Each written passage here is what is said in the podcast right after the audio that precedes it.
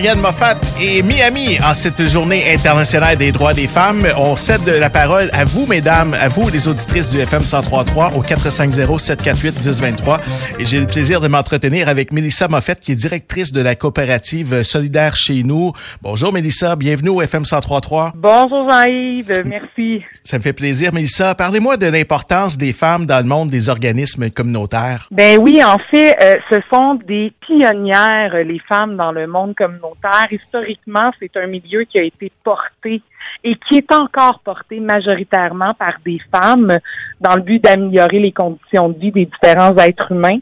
Donc, euh, c'est un milieu où on retrouve notamment beaucoup d'intervenantes. Euh, on a de plus en plus de garçons, mais euh, avec des valeurs très féministes d'ailleurs. Ça prend beaucoup d'empathie pour faire le genre de travail que vous faites, là. Oui, ben, tu sais, sans vouloir catégoriser les femmes comme étant tous empathiques, il en demeure pas moins que souvent, oui, ce sont des valeurs qu'on retrouve ça prend un, amour de l'être humain, ça prend un don de soi incroyable. C'est sûr que historiquement, quand on regarde dans les mouvements, ben avec le rôle de mère au foyer que les gens euh, avaient, ben ça, a amené tout ça. Là.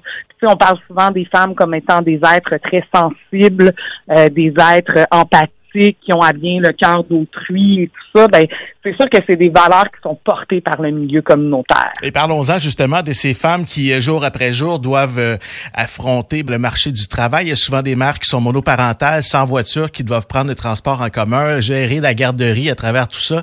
Ces femmes-là sont euh, des véritables guerrières. Ben complètement, tu sais, on n'exclut pas le fait qu'il y a aussi des hommes qui, qui, ont ces rôles-là, mais en effet, souvent encore dans nos modèles, ce sont des femmes et euh, c'est une bataille quotidienne, c'est l'équilibre aussi dans tout ça, puis c'est euh, c'est la passion qui anime ces femmes-là d'arriver à relier tous ces rôles-là. Mais ça, vous n'êtes pas seul à faire ça. Il y a toute une équipe derrière vous. Je, vous cède la parole. Là. Il y a peut-être des gens que vous aimeriez saluer. Ben, c'est clair. Euh, c'est sûr que quand que je pense au milieu communautaire, je, dans, dans mon coin, je pense à Mme André Martel, feu André Martel, qui a fondé des organisations pionnières dans notre milieu.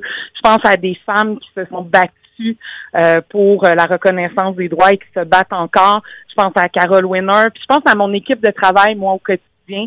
Euh, Isabelle qui m'accompagne quotidiennement, euh, Nathalie.